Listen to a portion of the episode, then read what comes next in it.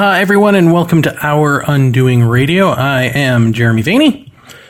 At least that's what it says on my birth certificate. And um, I'm here to talk Kundalini. Oh, yes. As you know, if you've been following this season, you're probably sick of hearing me say we're uh, we're we're doing these episodes in the vein of the pathless paths. These are the writing paths on ourundoing.com. Essays written from a different flavor, different perspective. And this one is um, from the section called Dispatches from Deep Listening, or at least it would go there, it would fit there, would this were an essay.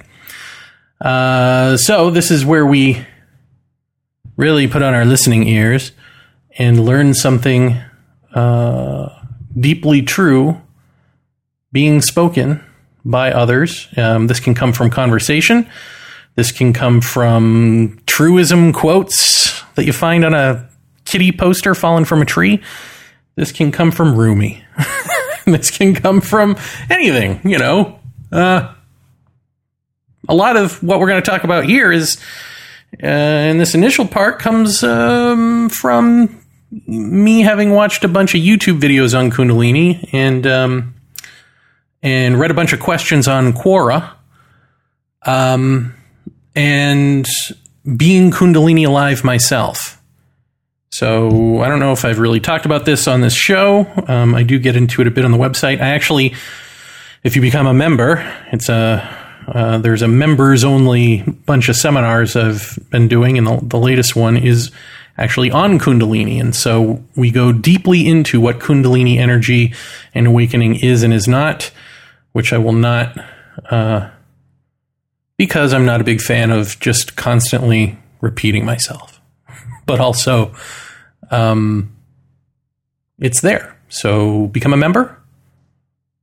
You can get into it deeper than we're even going to here. But for now, let me uh, dispel some myths about Kundalini energy that I know firsthand because this is something that I am alive with 24 7. It's not something to turn on and off. Um, well, I guess I do say that, make that point in the video too, which is the obvious one. The, the big go to that you see in all these YouTube videos is that th- there's an energy called Kundalini that sits at the base of the spine and you do these meditations, these exercises, various things, and you can activate it. Um, you can control its activation and so forth. Um, is this true? Let us find out. So, first, what are we talking about when we're talking about Kundalini energy? Kundalini energy um, I won't go into it again deeply here, except to say that it is death. This gets into an issue of time and timelessness that um, that again is beyond beyond the scope of this episode. So I, I implore you to become a member at ourundoing.com and check out the video. But essentially, it's an energy that when one is completely clear in that moment of clarity, of nothingness, of the sense of self being completely evaporated, um, this other so called other energy comes alive as the willpower of the body. Um, which I guess in the West sounds suspiciously like uh, demon possession or something. I don't know. Possession of some sort, which it is not.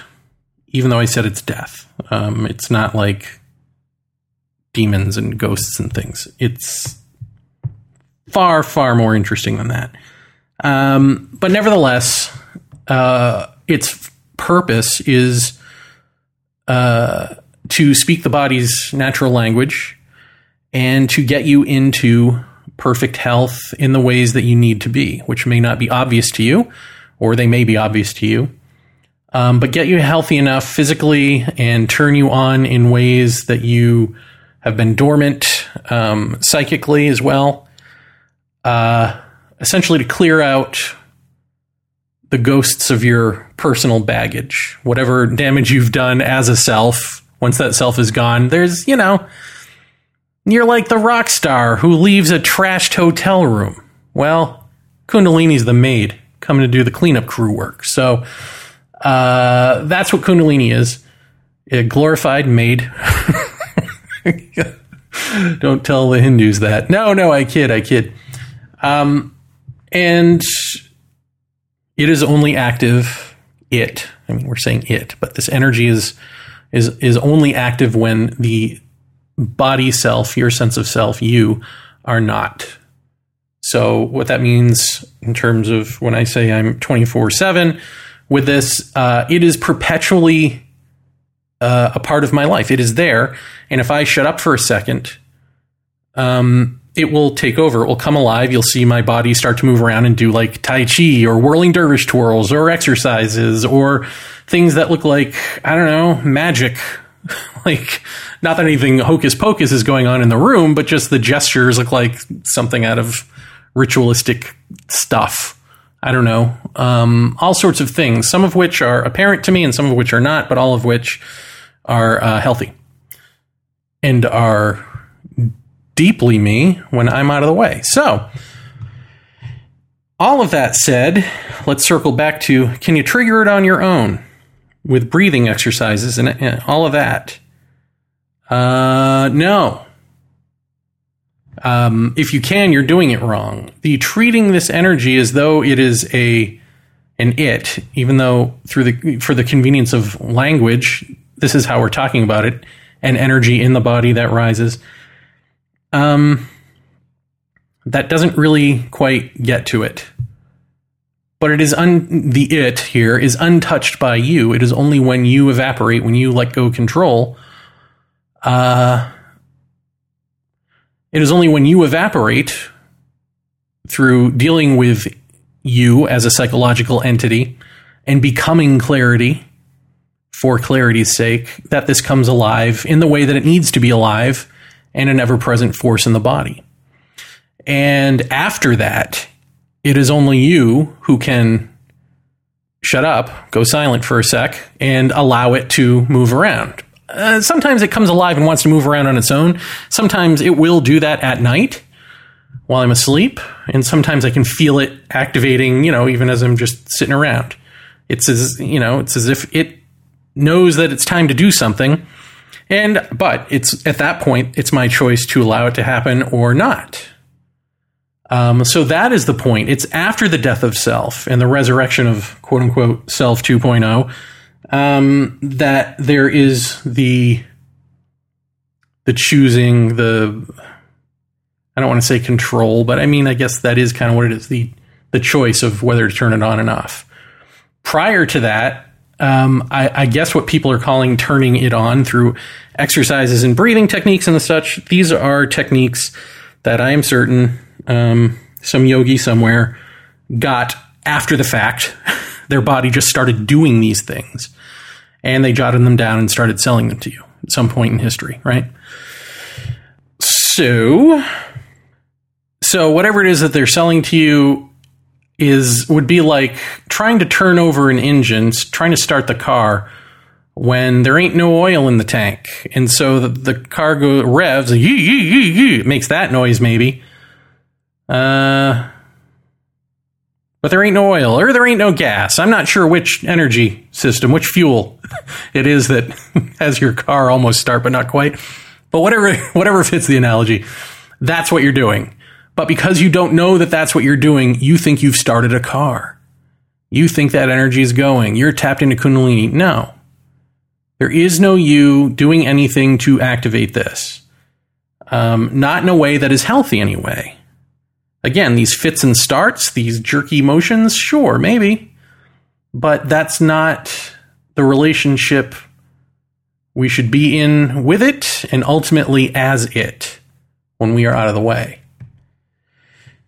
So don't do that. Now, I've seen other things that are supposedly triggers. Um, someone says spiritual awakening, which I guess you could say what I just said would might be a spiritual awakening, but it's really not. It's a death of self. Spiritual awakening is so vague. What does spiritual awakening mean? Uh, can anything that one calls a spiritual awakening be the thing that triggers Kundalini? Uh, no. Um, I've seen it said uh, that there's a so-called sacred connection that we have with like a soulmate or a twin flame that can trigger it. No, that's just a googly feeling you have inside. Um, and mindfulness is another one. Well, I don't even know what that means. One doesn't want to be full of mind, wants to essentially be mindless, be the contents of consciousness uh, go away so that the clutter is gone and um, this energy may flow. So, constantly being mindful in watching and observing and being the witness and all of that, that's good for something, but it ain't good for this. And so, all of this gets to the other thing that I hear quite a bit, even offline, that Kundalini is on the rise in the world. What does that even mean? That means that a bunch of YouTube gurus are selling you Kundalini, and then you're psychosomatically feeling something, some wish fulfillment part of you, or maybe you're good old fashioned mentally ill, or whatever, uh, or maybe you're having fits and starts. Whatever it is, um, th- this isn't Kundalini awakening. There are no symptoms of Kundalini awakening. One is either alive or one is not. One is awake or one is not. One eye open is still half asleep describes being asleep.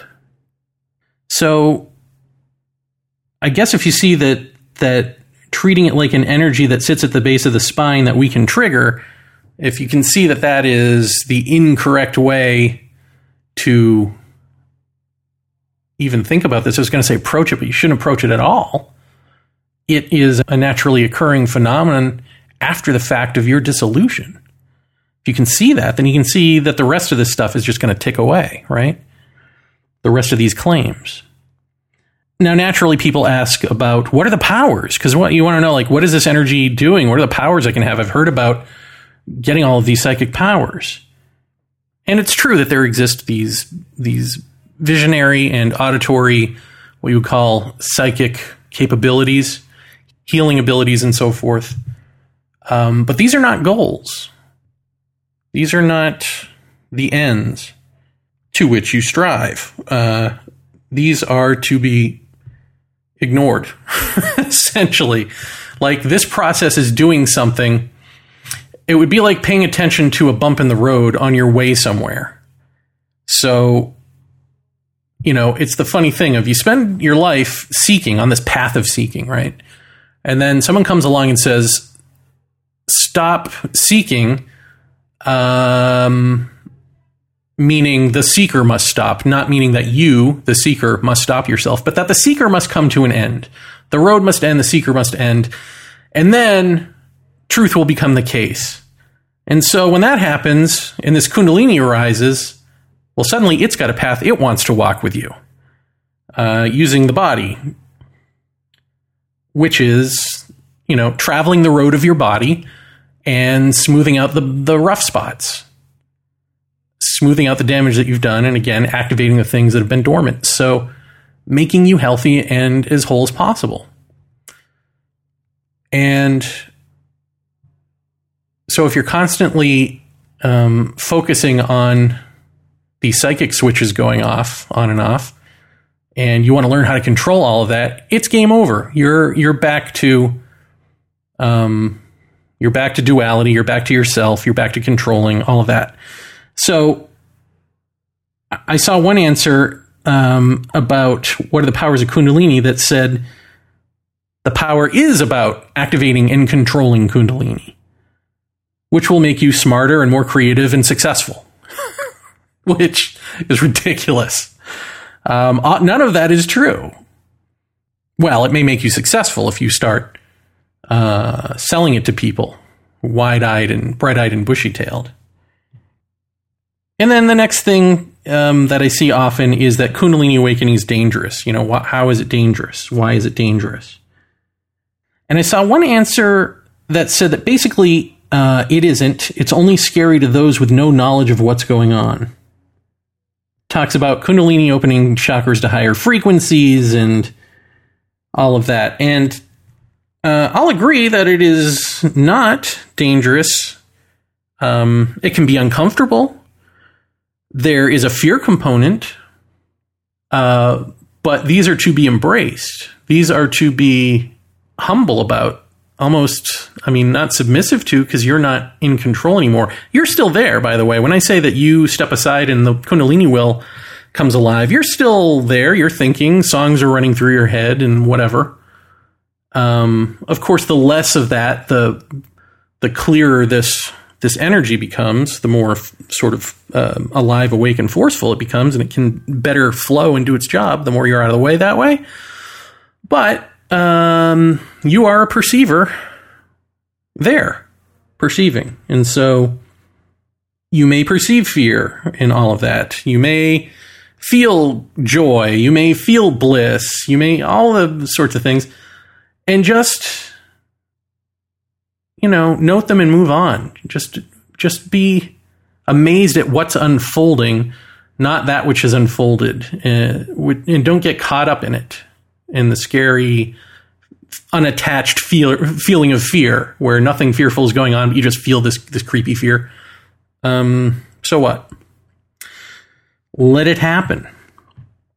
But the idea that it's only scary to those with no knowledge of what's going on this doesn't say anything, actually.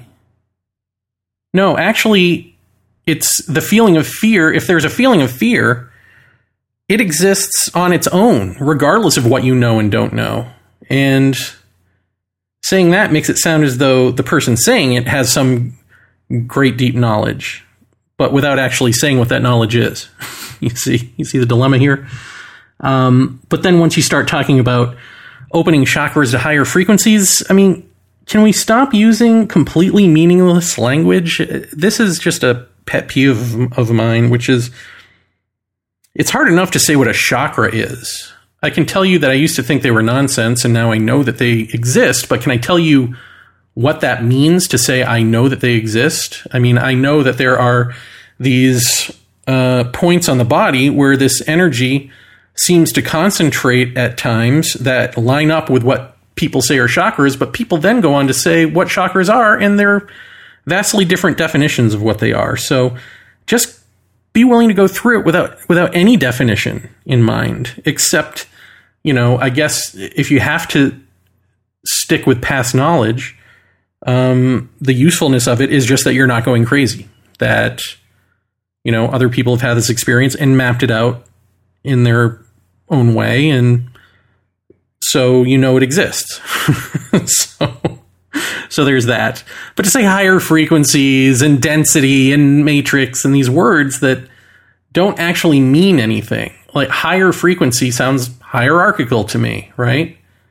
Um, tuning you into something, man. Well, what does that even mean? It doesn't mean anything. Let's stop injuring ourselves with uh, word vomit.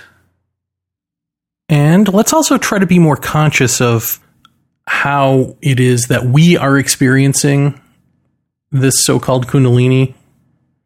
Um, are we experiencing it as an other? Are we experiencing it as, uh, you know, something that is instructive for you? Because a lot of what I see falls along those lines of experiencing um, some sort of expanding consciousness. Um, that shows you that reality isn't what it seems, or you're not what you thought you were, or th- this sort of thing. And um, again, these are these are side effects of the clearing out and the waking up, the so-called waking up, the body, the vessel waking up. Um, I've I've also seen where it's spoken of um, well, obviously, as a goddess, people, right? You've probably heard this if you've heard anything about Kundalini, and that you could dance with the goddess if you like. Well, um, again, if if it's you, then that's an illusion. If the the separate self sense, the I, is an illusion, then who are you dancing with? Who's your dance partner? Um, also, there are certain things that that I've seen that. Uh, maybe misinterpretations. Like I think um, the idea that once you're Kundalini awake, you can grow really big or infinitely small. Um, these are some of the powers attributed to it. Feeling really light, or being, I guess, being really light. all of a sudden. And I, you know, maybe I should just say I've never experienced those things, but I've experienced something similar and it's a feeling of that. So I'm not so certain about the literal nature of the original claims that they were meant to be taken literally. So, for instance, um, I mean, I can remember the day that it happened, the moment that it happened the first time, and it's a frequent thing now ever since then of feeling as though all of a sudden, um, I've called it the whoop whoop effect. Like you're, it just comes upon you where it feels as though your entire inner essence is bulging out and snapping back. It's it would be as if somebody shook your body, but the only thing that moved was like your soul, like went wum wum in and out of your body. But it's a feeling. It's not something that's that's actually happening. Like my sight, my sound, my smell. Well, maybe my smell. I don't know, but you know, my sense of smell aren't actually uh, wafting out, as it were. I'm not. I'm not actually going out of body and coming back. It's just this uh, this this feeling. And um, there are other feelings like um, sometimes if I were to meditate in bed um, in the dark uh, or on the bed in the dark, I would feel as though my um, my sheets were crawling over me. Um, or if sometimes when I would just be going to sleep um, if I didn't have my my covers on me, my sheets or whatever, I would feel as though they were coming over me. Um, and they weren't. So this is a feeling. This is some sort of I mean, it feels as though something out in the world is doing this, but it's it's not actually.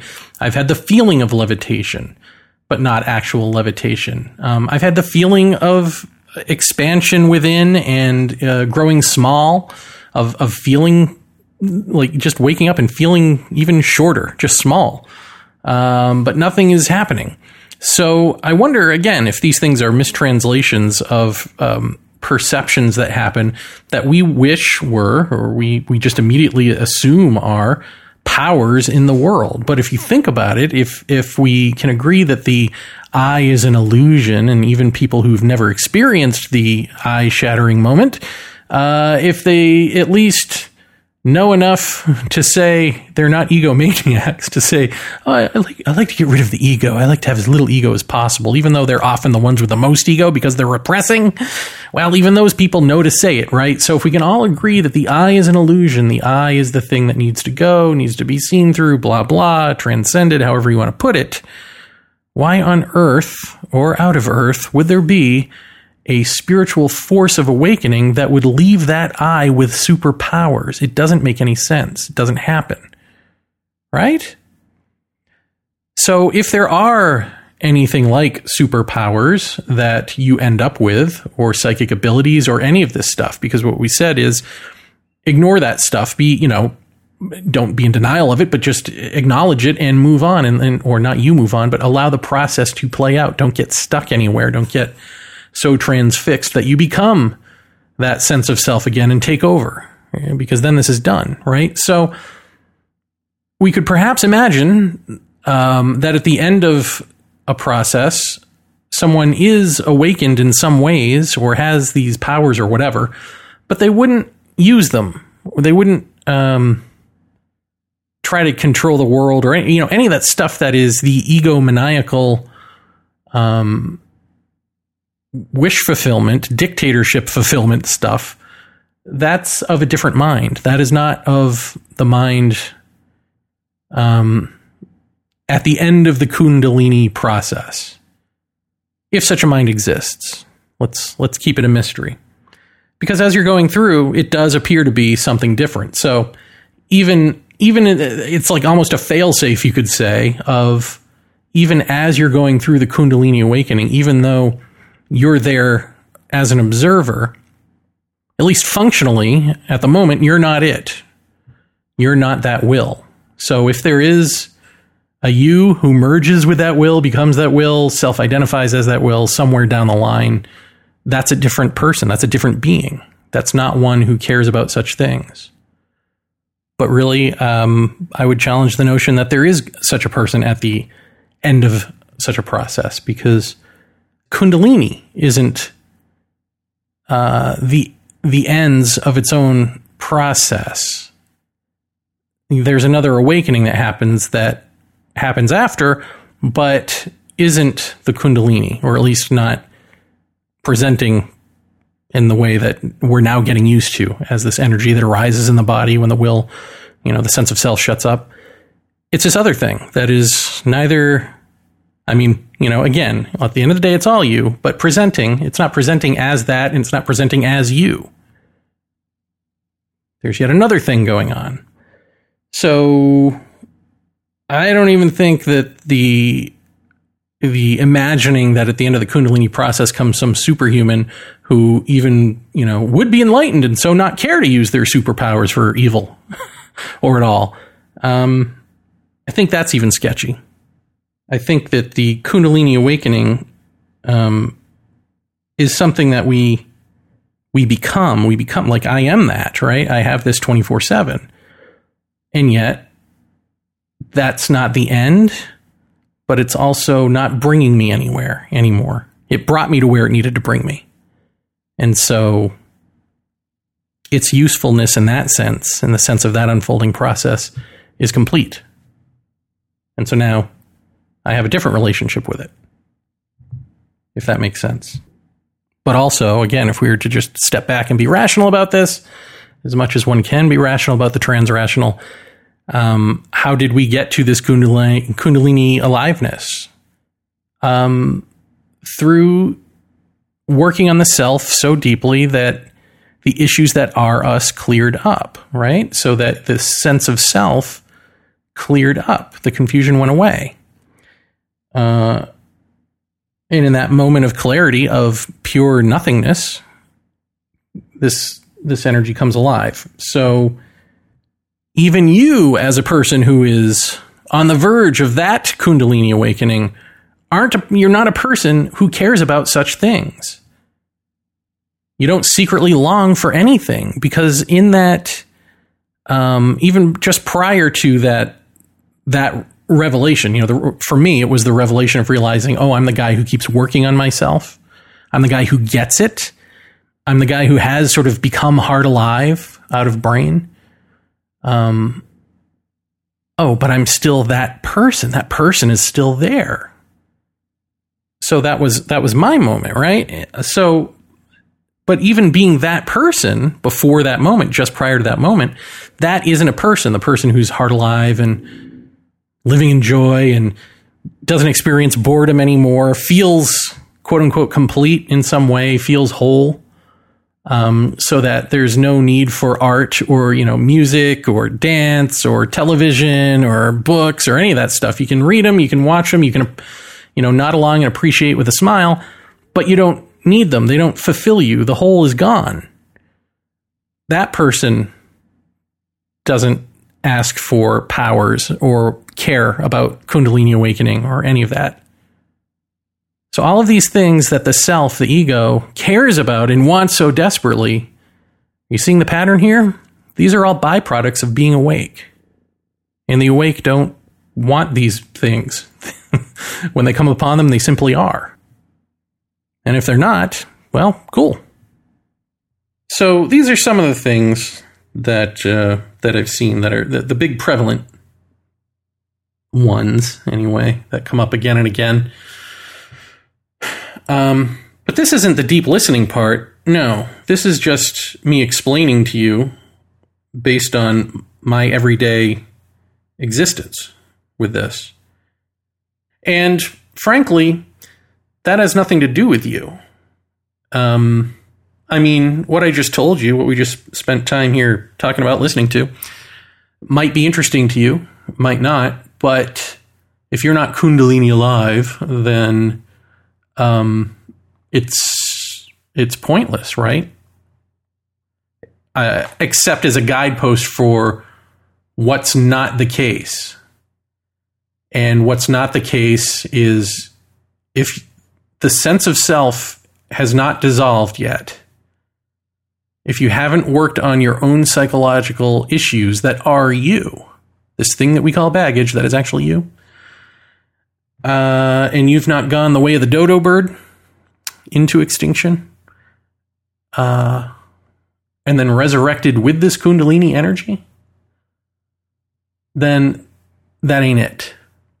And so, the deep listening part, the part that does affect you, the part that is probably not the interesting part that you want to hear, is the big question.